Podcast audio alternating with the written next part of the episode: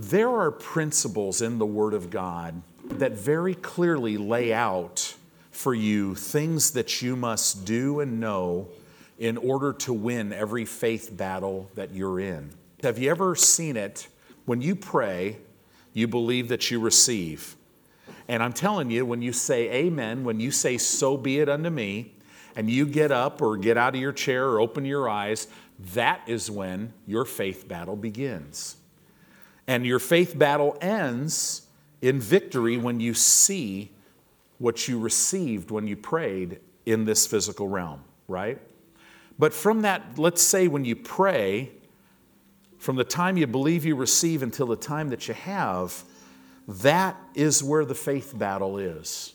And that's, you know, have you ever noticed the enemy really doesn't care if you pray? You just, usually you have to fight your flesh to pray, but he never, he doesn't care. But oh, when you get up from prayer, he starts working. He starts throwing thoughts. He starts doing his thing, his deception. And what he's trying to do is get your eyes off Jesus. He wants to, he wants to make you believe that God's not with you, that you don't have what you have, that you won't get what you've asked him for, right? He, he'll, he'll say that, that uh, well, God's allowing some of these things in your life, and He'll go through all kinds of things. Well, as you get in this, sometimes, because we know that time tests faith, sometimes, because see, the Bible is kind of vague on it. The Bible just says you believe you receive and you'll have.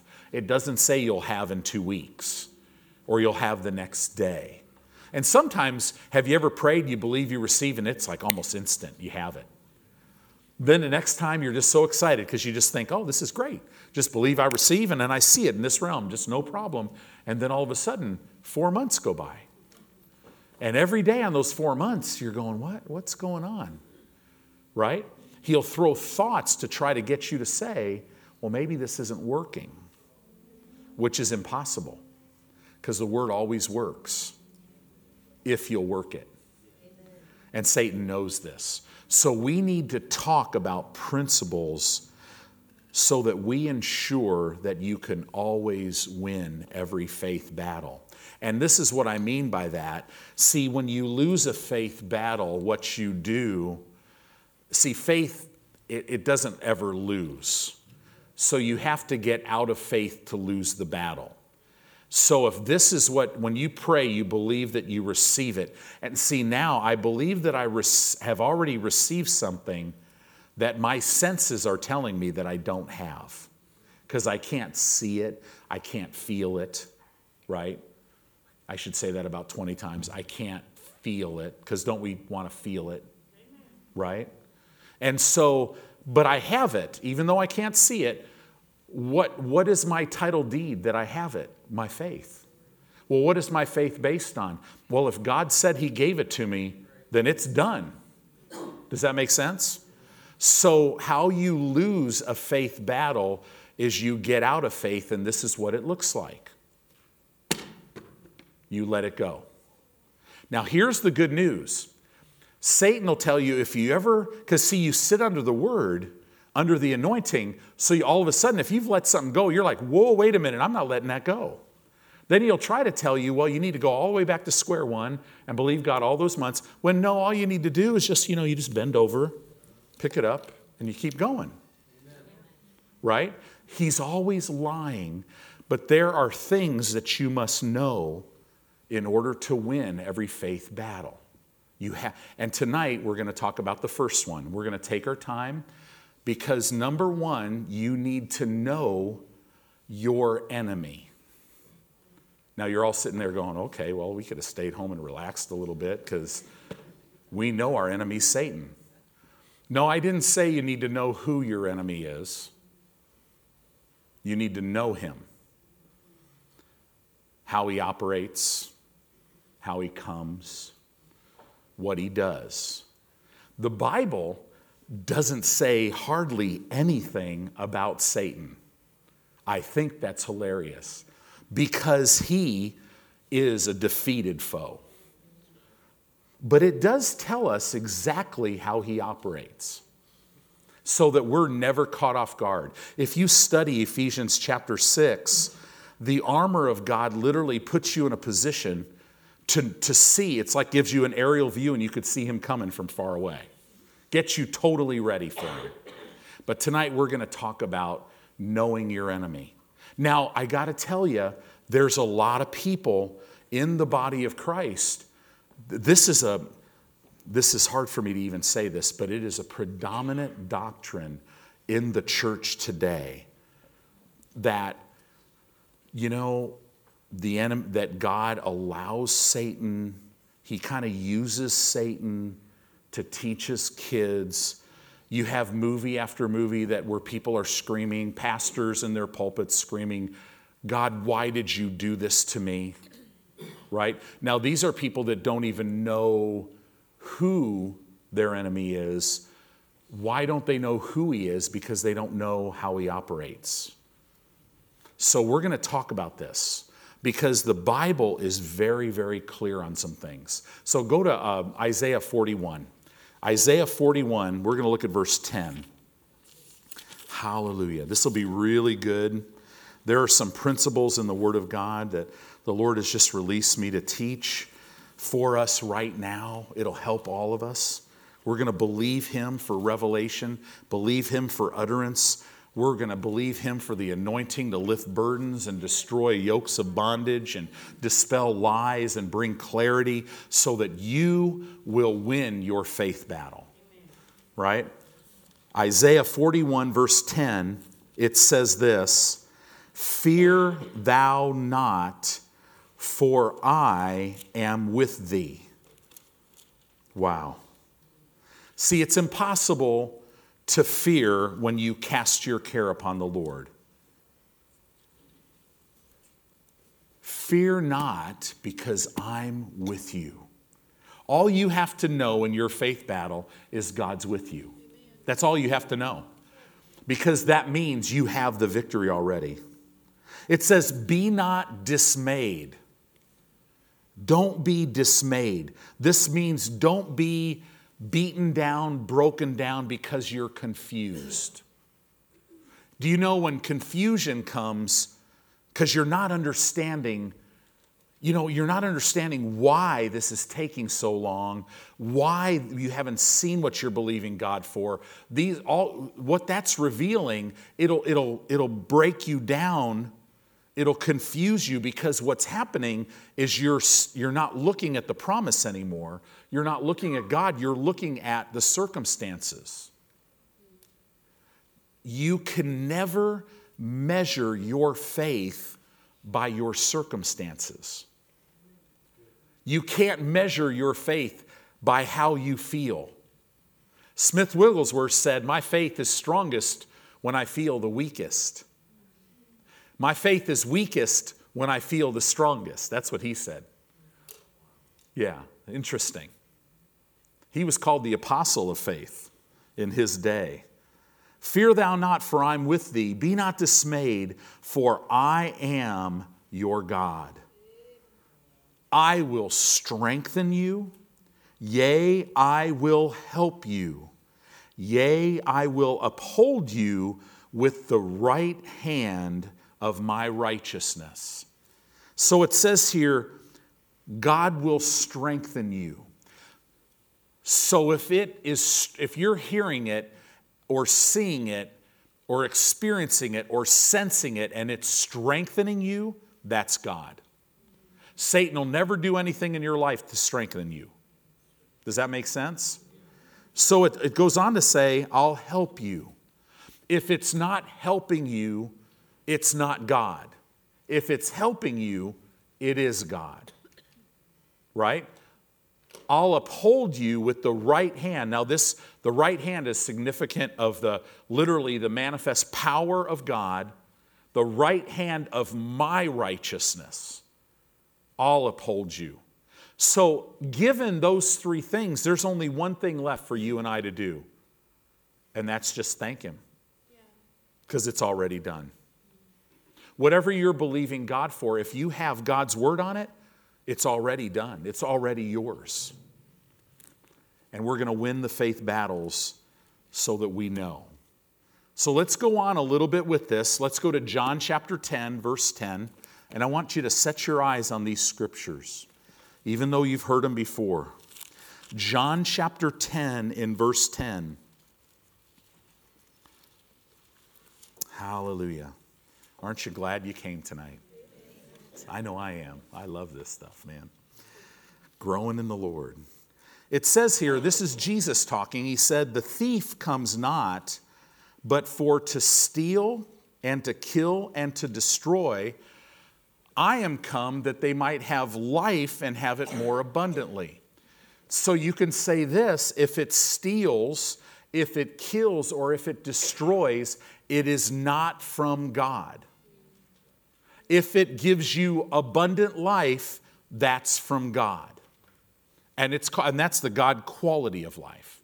So now go to James chapter 1 in verse 17. James chapter 1 and verse 17. Hallelujah.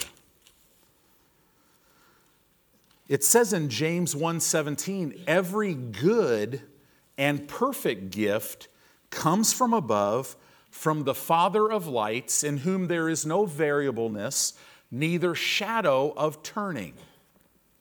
So if it's good, if it's perfect, if it gives you abundant life, if it strengthens you, right? If it upholds you, if it, if, it, if it does anything like these things, it's God.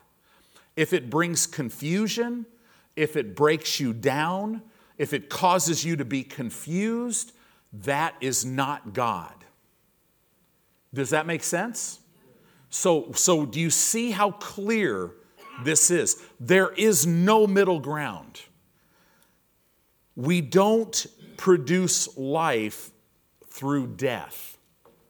You don't bring peace through confusion, ever. Right?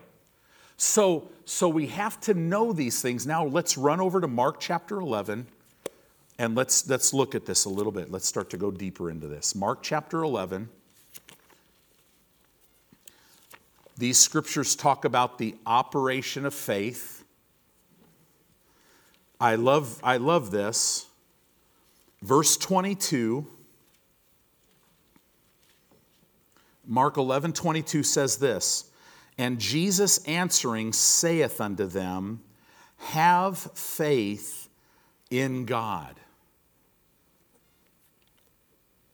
Now, if you really think about it, this is, we have to understand this part of this, or we're not going to understand the operation of faith at all.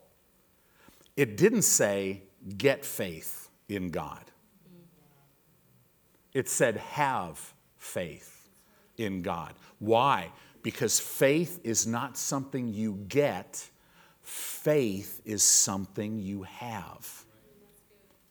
Okay, you have to know this. This is, this is very foundational. And I, I was just thinking about it today. I don't know if I've ever even said that.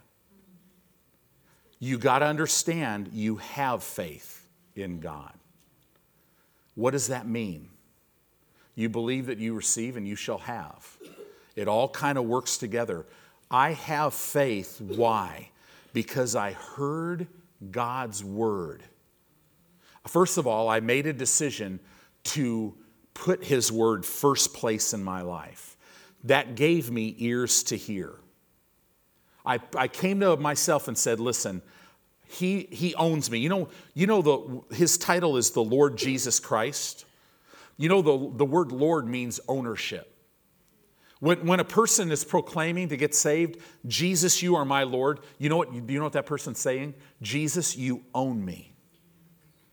That's what lordship is all about.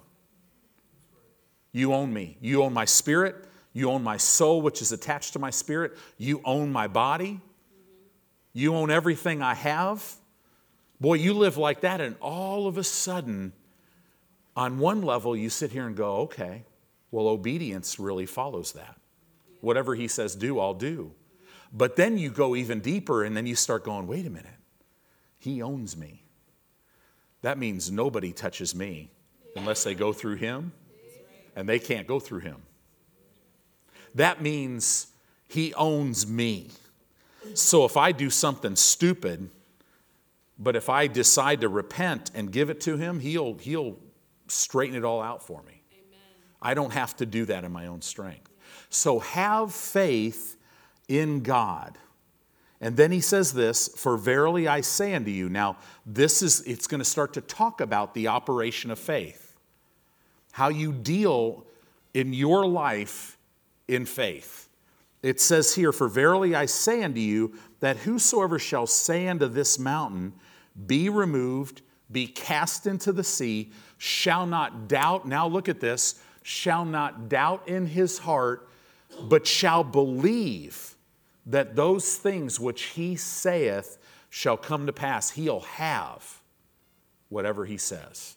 So the disclaimer is I have to believe in my heart and then speak out of my mouth what I believe in my heart. The disclaimer is I can't doubt in my heart.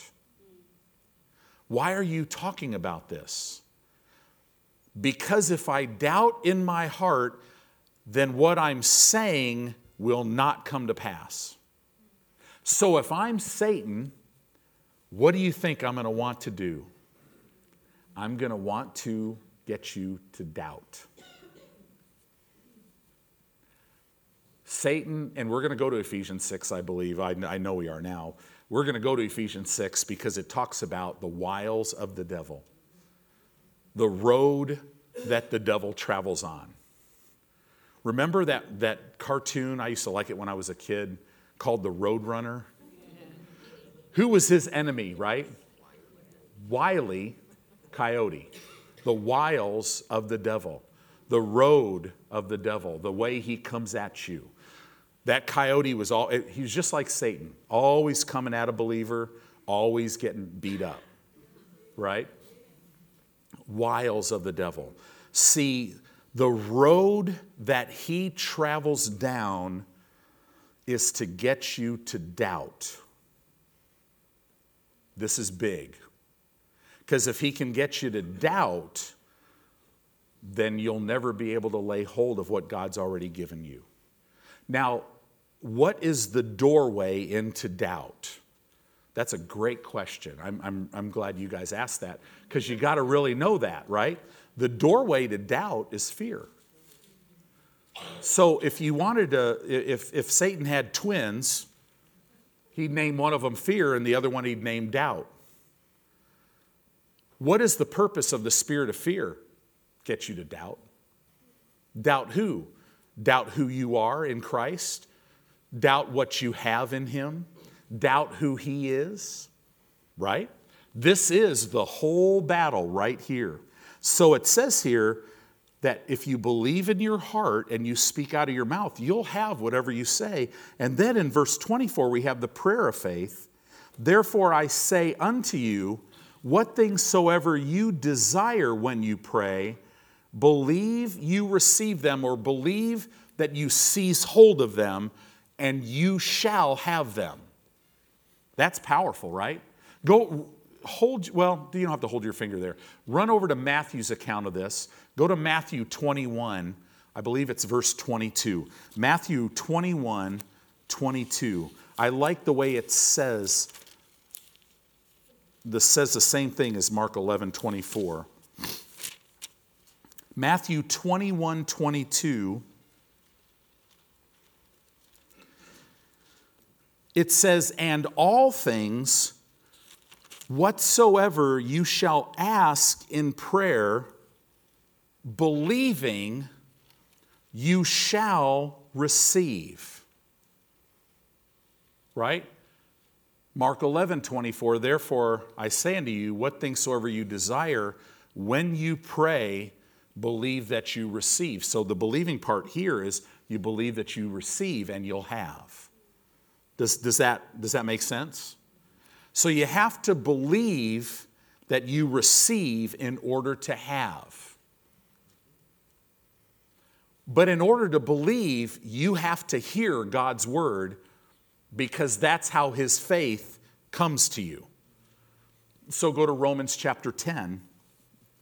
Romans chapter 10, verse 17. What are we talking about? We are going to, we're digging a deep foundation to show you how to always win every faith battle. Romans 10 17 says, So then faith cometh by hearing, and hearing by the word of God. In other words, faith comes when you hear, and, and really in the Greek language, it reads, faith comes by hearing, and hearing by the words of Christ, the anointed one, and his anointing.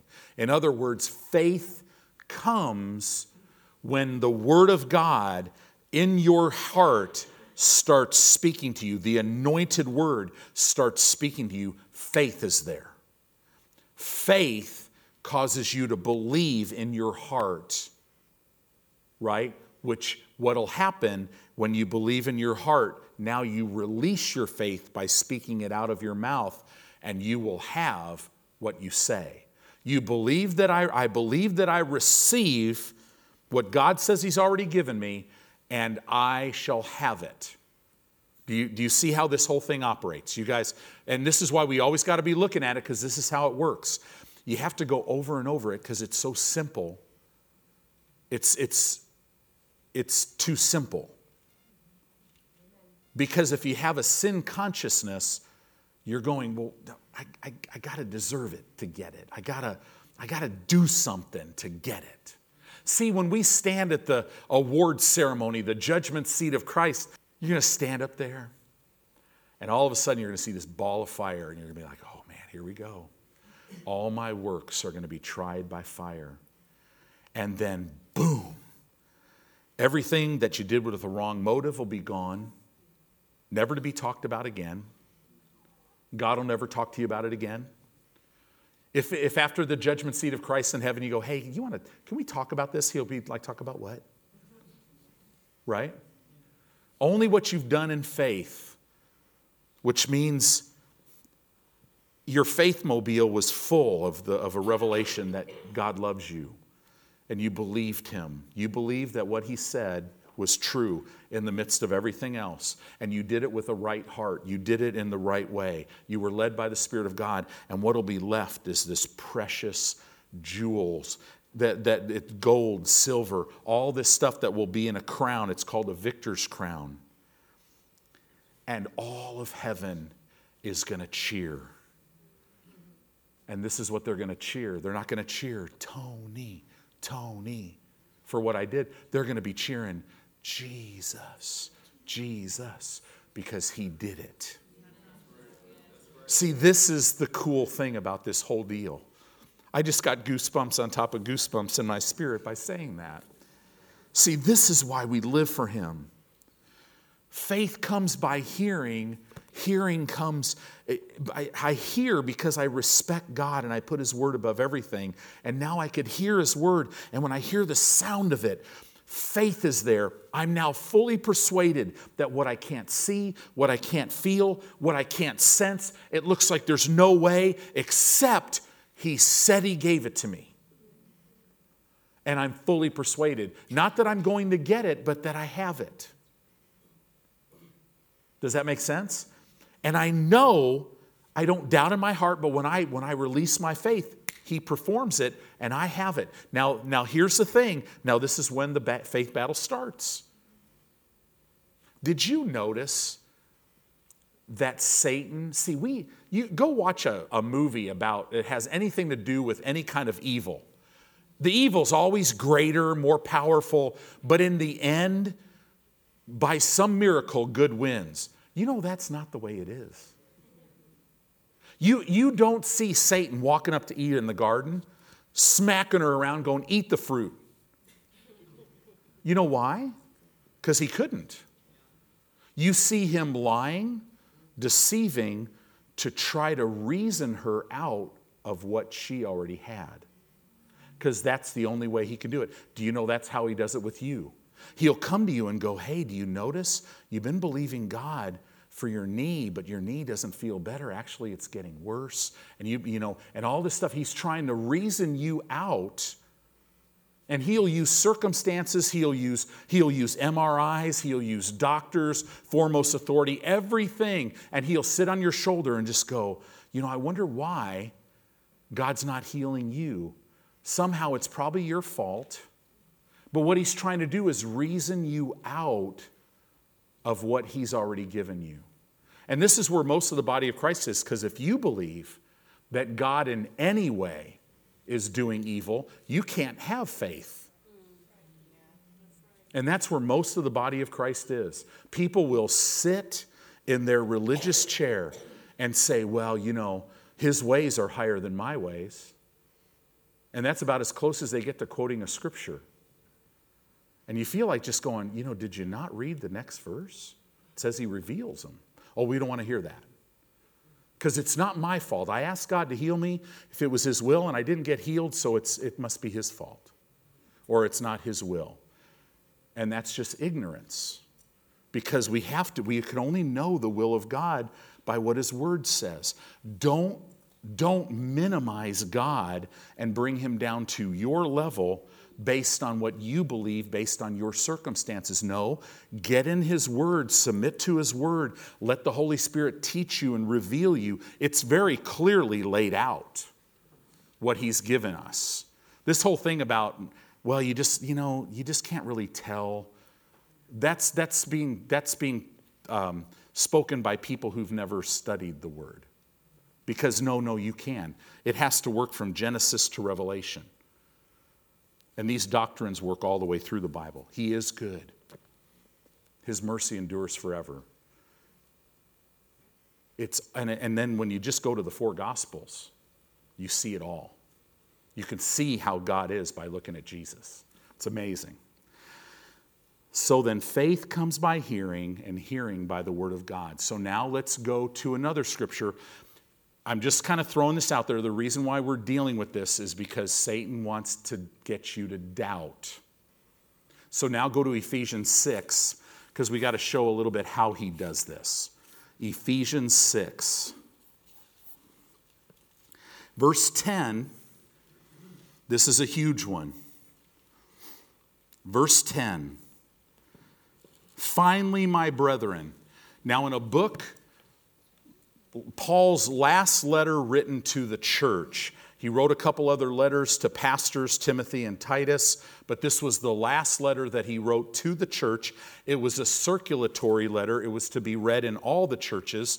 It's, it's like it was read to Faith Family Church, just every church, every Christian. And then this, this phrase, finally, my brethren, it, this, this six chapters in Ephesians is so full of doctrine it's amazing. It's like Paul took an aerial view and then just laid out the whole Pauline revelation in one in six little chapters. But he said in chapter 6 he said, "Finally my brethren," which in the Greek it would read like this, "Now to the most important thing that I'm going to say. If you don't get anything else, get this. Be strong in the Lord and in the power of his might." Be strong in the Lord. This is how we read this. I, with my strength, need to be strong in the Lord. But that's not what it's saying. Being strong in the Lord is you abandoning your strength. Most people that are trying to be strong in the Lord, this is what they're really doing. I know this very well. I've done it. When I say it, you'll go, oh, yeah, I've done that. When you're trying to do it in yourself, what you really, when you really get down to it, and the word will reveal this to you, you're trying to feel like you're strong. But being strong in the Lord is literally relying on his strength. It's literally, see, it's, it's depending completely on I'm going to be strong when I am in the Lord. So I am always going to be a position. If you look at the Greek language, it says, be continually strengthened inwardly in the Lord. So it's almost like this I'm going to keep myself plugged in. I'm like a power tool. I got to keep myself plugged in. The New Testament talks about it, and Jesus talked about it, said, I'm the vine and you're the branch. You got to be attached to the branch if you're a vine because you can't do anything if you're not attached to the branch, right? You just lay there and people walk all over you. No, no, no. You got to be attached. So be continually strengthened inwardly in the Lord. See, this is where most of the body of Christ is living with some of these things. So they'll say this okay, so here, here we have a person that, you know, we're, we're just, we're telling people, okay, now listen, we're having, we're having a youth sleepover. So here's, you know, here's Pastor Mark, here's Teresa, here's Alicia. We're having a youth, you know, you know a youth sleepover here. Now, um, we, we, we don't want you to go outside. We want you to stay in the building. And we definitely don't want you to get up on the roof, right? And so what happens is, is, is the brilliant young people, you know, we've all been there, and you think, you're just thinking, yeah, well, that's no problem. Then all night you're thinking about, man, that'd be kind of cool getting up on that roof, right? And so pretty soon, you know, you, you, you have a techie person with you and you go over there and where the alarm was on arm stay, you just disarm it real quick. And then so people don't know. And then, and then when, when they're all in there jamming to some music and they can't hear the door ding, we go outside. And then we climb up on the roof. We have a ladder, so we climb up on the roof. And we're walking on the roof, and one, one kid falls and he lands wrong and he breaks his leg. And now, this is an example of, of what so many Christians believe. And this is, this is, they're like, well, God allowed it because, you know, He, he formed gravity, he, he put that law in existence. Yeah, He put gravity in existence to keep us on the planet. He didn't put gravity in existence to break that person's leg. As a matter of fact, He tried to warn them don't get on the roof. Don't walk over there, you know, because what you don't see is that little pipe sticking up that everybody trips over, and you, you right? So we blame God. We got to get away from all this. Does that make sense? Well, you know, God allowed it because He formed gravity. So it's no, no, no. You you can't grow. You can't ever walk by faith if you're like that. And I know that sounds weird, but this is where a lot of people are right? So let's, let's look at this. Ephesians 6:10, finally, my brethren, be strong in the Lord and the power of his might. So now, hold your finger here because we're going to come back here, but go to Second Corinthians chapter 12. I want to show you an example of this. So Second Corinthians, go to chapter 12. It's about verse 7. Hallelujah. Second Corinthians chapter 12. Is this helping you a little bit? We're, we're kind of laying a foundation. If we don't get through it, we'll come, we'll get more into it next week on this one principle because you got to know your enemy. Chapter 12, let me make sure. Yeah. Verse 7 says, And lest I should be exalted above measure through the abundance of the revelations. So Paul is saying, God gave me all these revelations, and so that I wouldn't be exalted above measure, there was given to me a thorn in the flesh, the messenger of Satan, to buffet me. That means blow after blow after blow. Now, if you want to know more about the thorn in the flesh, I taught like three hours on it. It's on our website. We're not going to go into that. Lest I should be exalted above measure. So there was, there was uh, a messenger of Satan came to buffet Paul to try to stop him from being exalted above measure. What that, what that Greek phrase is, is to go beyond the normal mark, to go further than a man should be able to go in his lifespan, basically. So Satan is just trying to stop him. So, verse 8 For this thing I besought the Lord three times that it might depart from me. Now, this word it is translated he in the Greek. I besought the Lord thrice that it might depart from me. Verse 9, look at what God said. And he said to me, No. No, he didn't say no, right? He said, My grace is, present tense, sufficient for thee. For my strength is made perfect in what? In weakness. God's strength is made perfect in weakness. Then he said this, therefore will I rather glory in my infirmities. Now, this Greek word means weaknesses, not sicknesses, that the power of Christ might rest upon me. Therefore, I take pleasure in infirmities, in reproaches, in necessities, in persecution, in distresses for Christ's sake. For when I am weak, then am I strong. See, people fail because they feel weak and they think they're weak because they feel weak. Just because you might feel weak, you might feel out of control. Listen, a lot of that is your flesh just needs to see. But it doesn't mean you are weak. Because, see, when your strength ends, his begins. So when you are at your weakest, you're at your strongest. But you might feel weak. Smith Wigglesworth said, Man, my faith was never stronger than when I felt weak. But when I felt weak, or when I felt strong, my faith was at its weakest point. This is why. So don't, why, why did I even come here? Well, because the Holy Spirit wanted me to. But the reason why is because don't go by your feelings. Your feelings cannot measure your faith. So now jump back to Ephesians chapter 6.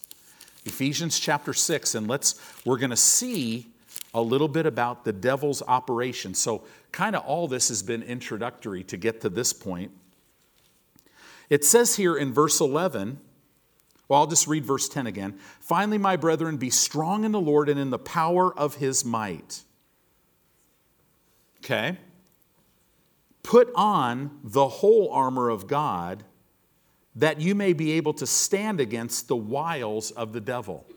Put on means, it's the Greek word enduo. It literally means allow the whole armor of God. In the literal Greek, it would say, allow the whole armor of God to manifest upon you as you continually draw from his power. So that you would be able to stand against the wiles of the devil. And the wiles, this word wiles, it literally means to travel down one road one way. He comes at every one of us the same way. You've heard me say this a lot one road, one way for all of us.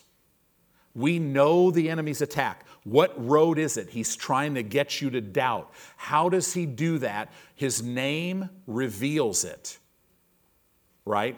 It's the word diabolos in the Greek. Dia means he wants to penetrate through to the other side of something so that he can obolo, or how, to, how he does, how he penetrates through is by obolos, the rest of that name, by throwing something blow after blow after blow.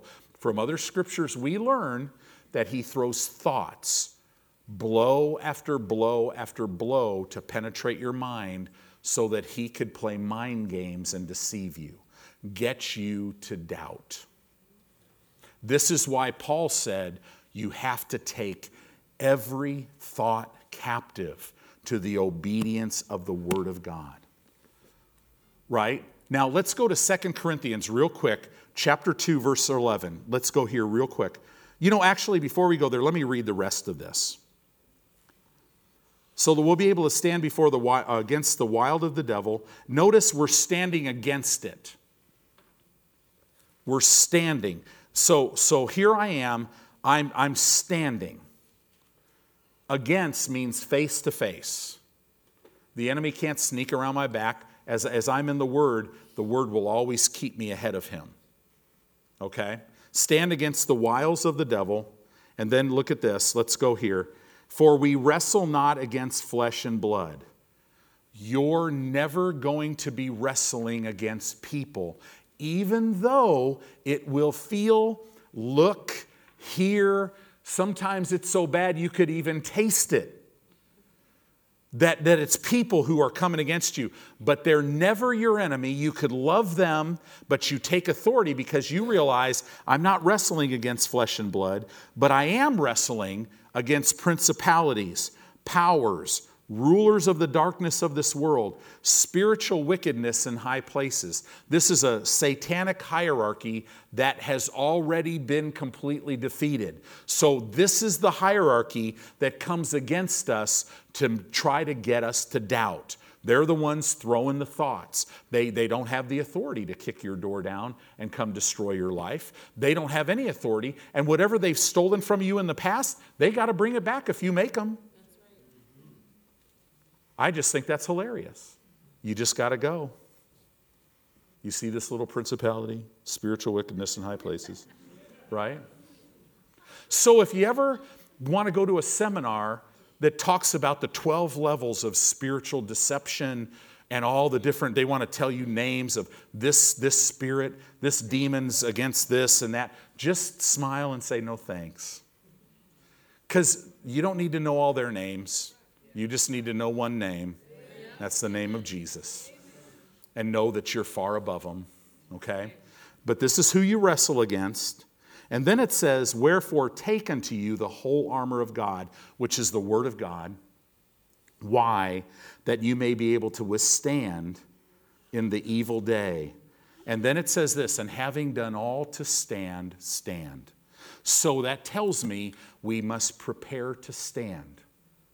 The Holy Spirit will always be leading you to prepare you for the next battle, right? You're getting things tonight that you're going to need tomorrow. This is why the word has to be fresh. The anointing, you, you need to live in this environment because you got to be prepared. Because in this life, you're going to have battles. The evil day, I mean, today, what? It's the 2nd of January. Tomorrow it'll be the 3rd of January, right? But don't worry about it. You've already, see, Jesus said, Listen, I've already overcome the world. The battle was his, he won it, the victory's mine, and, and he, my Father always caused me to triumph. So the thing you're facing that seems so big and bad, that feels hopeless, don't buy into that. That makes you maybe feel like you're weak, just rejoice because when you're weak, man, that's when you're at your strongest. You can't be defeated because you've already won the victory. Could you imagine? After a Super Bowl, they name the Super Bowl champ, and then on the way home, Satan's sitting on their shoulder going, Yeah, you really didn't win. That, that sounds silly. That's exactly the way it is with you and I. Wherever you're at in your life, you already won. You already have the victory. It's all right there, and you don't ever have to let go of it. And if you get in faith and stay in faith, it's impossible for you not to see it in this realm. So everything you're believing God for is already yours. So don't let it go. And we're going to go through all these principles because we're going to really look at them, right? This is a huge, huge, huge thing. So let me read this again. Wherefore, take unto you the whole armor of God, that you may be able to withstand in the evil day, and having done all to stand, stand. So now run over to Second Corinthians. I'm not going to get super far in this. Second Corinthians chapter 2. Let's I'm, i just want to take my time on this because this is so important. Second Corinthians chapter 2 verse 11 talking about the wiles of the devil, in 2 Corinthians 2:11, it says this, lest Satan should get an advantage of us, for we are not ignorant of his devices. The word devices is the Greek word noemata. It means his mind games, his mind schemes.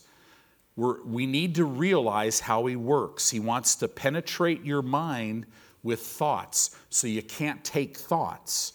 You have to put them all through the filter of the word. So that means you better be careful who you're walking, standing, and sitting around. You want to be careful what you're in environment you're in. Because I'm telling you, if you start going down a wrong way, it's so subtle, pretty soon you'll start speaking wrong thoughts. And then he, once you start taking those thoughts, things will become really confusing. We're going to see something, and it might be until next week when we see it when God asks you a question, it is always connected with Him revealing a truth to you that will, will bring life into your life. When Satan comes, we're going to see the way he operates, he always comes with questions. Always.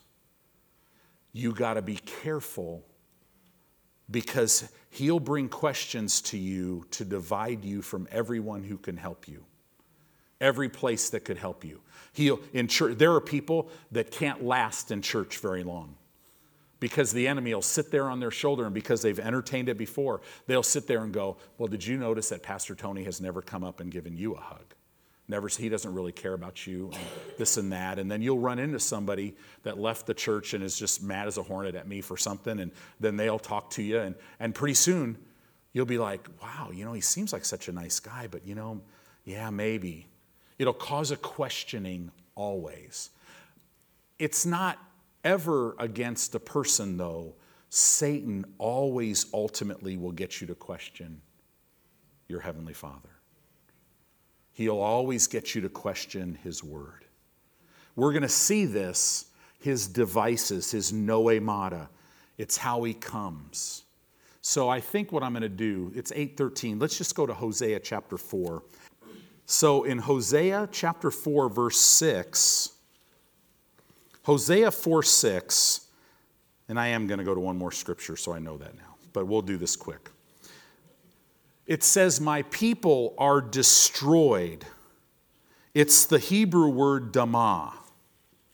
It means to be silenced, cut off, and then destroyed. My people are destroyed for a lack of knowledge. And this is the Greek or the Hebrew word darat, for a lack of discernment. Discernment is a Holy Spirit word he, he opens the word so you can see it and know it. It says, My people are silenced because they don't have revelation knowledge of my word. That's what it's saying. If you'll notice, when you don't have revelation knowledge of the word of God, you can't speak it. You will only say, you're created to say what you see. Satan knows this. That's why he wants to build vain imaginations in your mind, to build a picture of your life outside of what God's word says, because if you see that picture, you'll start talking about it.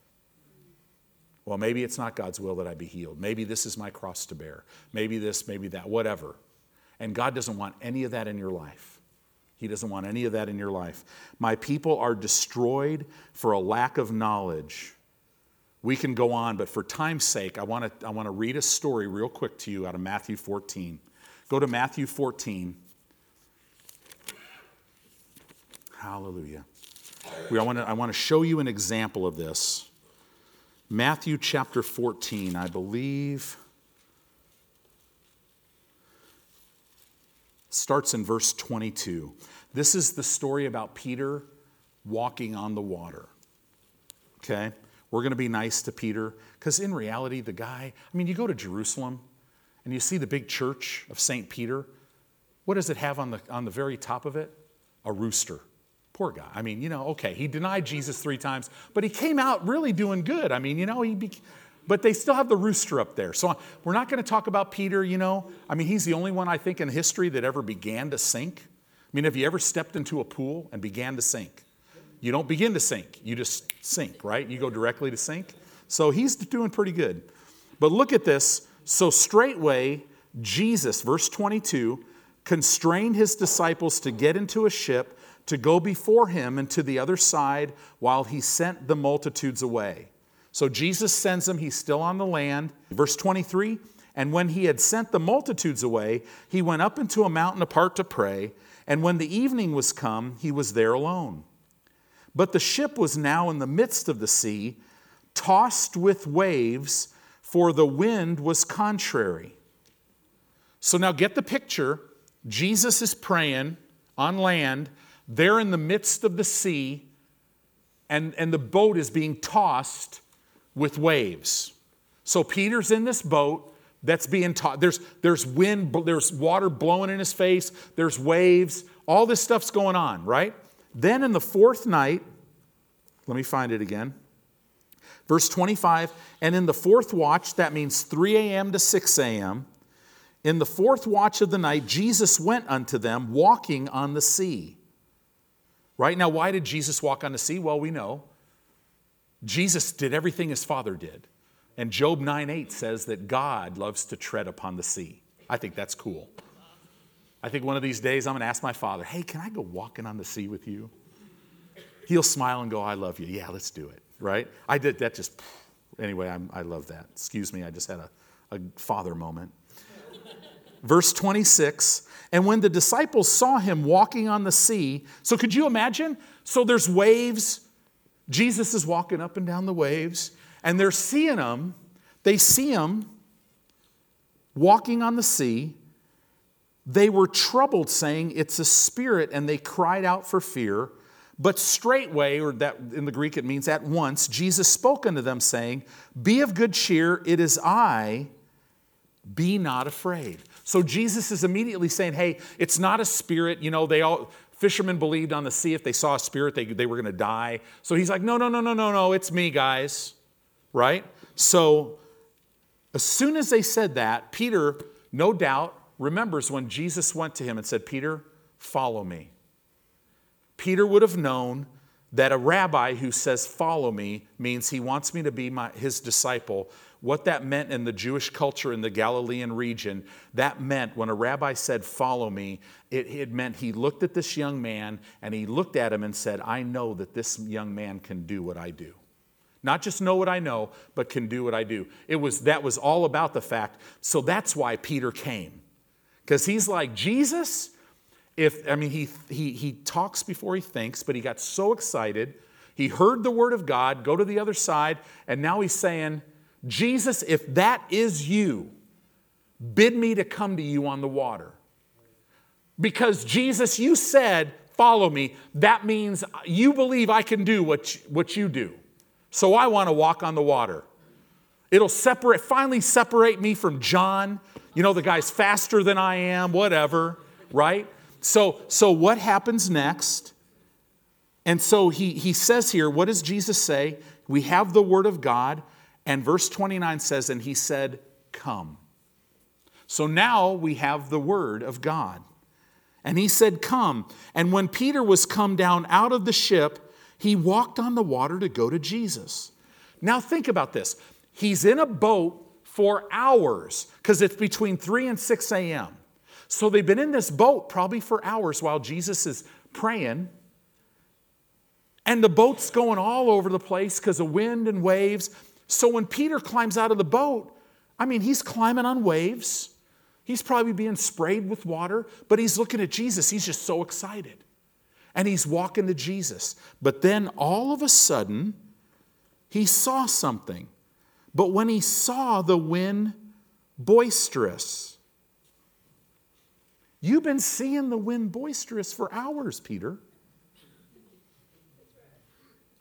So when he saw the wind boisterous, he was afraid, and beginning to sink, he cried, saying, Lord, save me. So what happened, and this is, see, what happened is Satan is sitting on his shoulder. And when he, when he had his eyes on Jesus, he's not listening to the enemy. Do you see this? Because he's got a word, come. But the minute he start he takes his eyes off Jesus and he puts it on the wind, I mean everybody knows you can't walk on liquid water if the wind's blowing. How stupid is that? right? But I mean, but that's how it is. See, Satan got him, he reasoned him out. He used circumstances to reason him out of his blessing. When he saw the wind boisterous, he began to sink. He cried, Lord, save me. And immediately Jesus stretched forth his hand, caught him, said to him, O thou of little faith. It's, it's the Greek word, O thou of puny faith. Now you're thinking, well, now wait a minute. Faith like a grain of the mustard seed, I could say to this mountain, be removed. No, no. The, you got to understand the Greek language. What puny faith means, uh, it literally means a short burst of faith. So Peter had faith, but it was just a short burst. And when he got his eyes off Jesus on the winds, faith was no longer there and he started beginning to sink. Could you imagine? All the disciples are like, he, he's just be, you, he's just starting to lower himself down in the water. At least he was smart enough. Have you ever been in a circumstance where you're sinking and and you're under the water and you see, you see the word and you don't cry out. And the Holy Spirit's going, cry out. Right? I mean, I've done that. And you're like, but then finally, like, Jesus, right? And then he, gra- grabs you and pulls you up. But, but short burst of faith.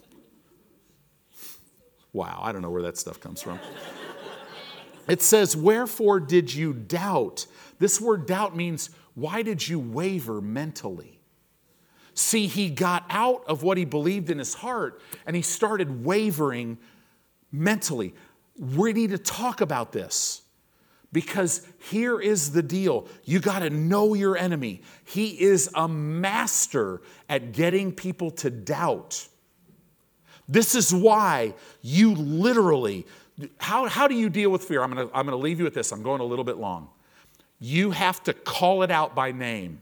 You get afraid of something, you need to say, Fear, I resist you in the name of Jesus because I don't have a spirit of fear. Uh, my spirit is filled with power, love, and I have a sound mind. Now, you, I bind you in the name of Jesus. If you don't do that, all of a sudden, man, you're going to start doubting because you're just allowing that door to open and you're walking in the doubt ballroom, right?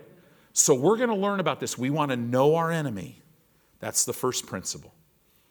Amen.